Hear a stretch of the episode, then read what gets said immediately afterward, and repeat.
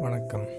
இன்றைய திருக்குறள் அதிகாரம் மூன்று குறள் இருபத்தி ரெண்டு துறந்தார் பெருமை துணை கூறின் வையத்து இறந்தாரை எண்ணிக்கொண்டலற்று அதாவது உலகில் இறந்தவர்களின் எண்ணிக்கை எவ்வளவு என்று கூற முடியுமா?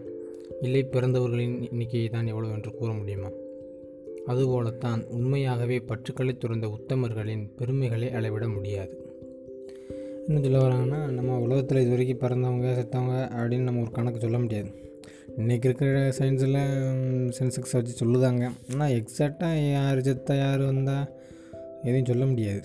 அதுபோல தான் உத்தமர்கள்னு இங்கே யார் சொல்லாங்கன்னா துறவிகள். துறவிகள் வந்து அவங்ககிட்ட இருக்கிற பெருமையை வந்து சொல்கிறதுக்கு வந்து அரிதான். ஏன்னா பிறந்தவர்கள் எந்த நம்ம கணிக்கிறது வந்து எந்த அளவுக்கு இம்பாசிபிளோ அந்த அளவுக்கு அவங்களுக்கு இருக்கிற பெருமைகளை சொல்கிறது வந்து இம்பாசிபிள் ரொம்ப கஷ்டம். அந்தளவுக்கு நிறையா இருக்குது அப்படிங்கிறத இந்த குரல் மூலமாக சொல்கிறாங்க நன்றி.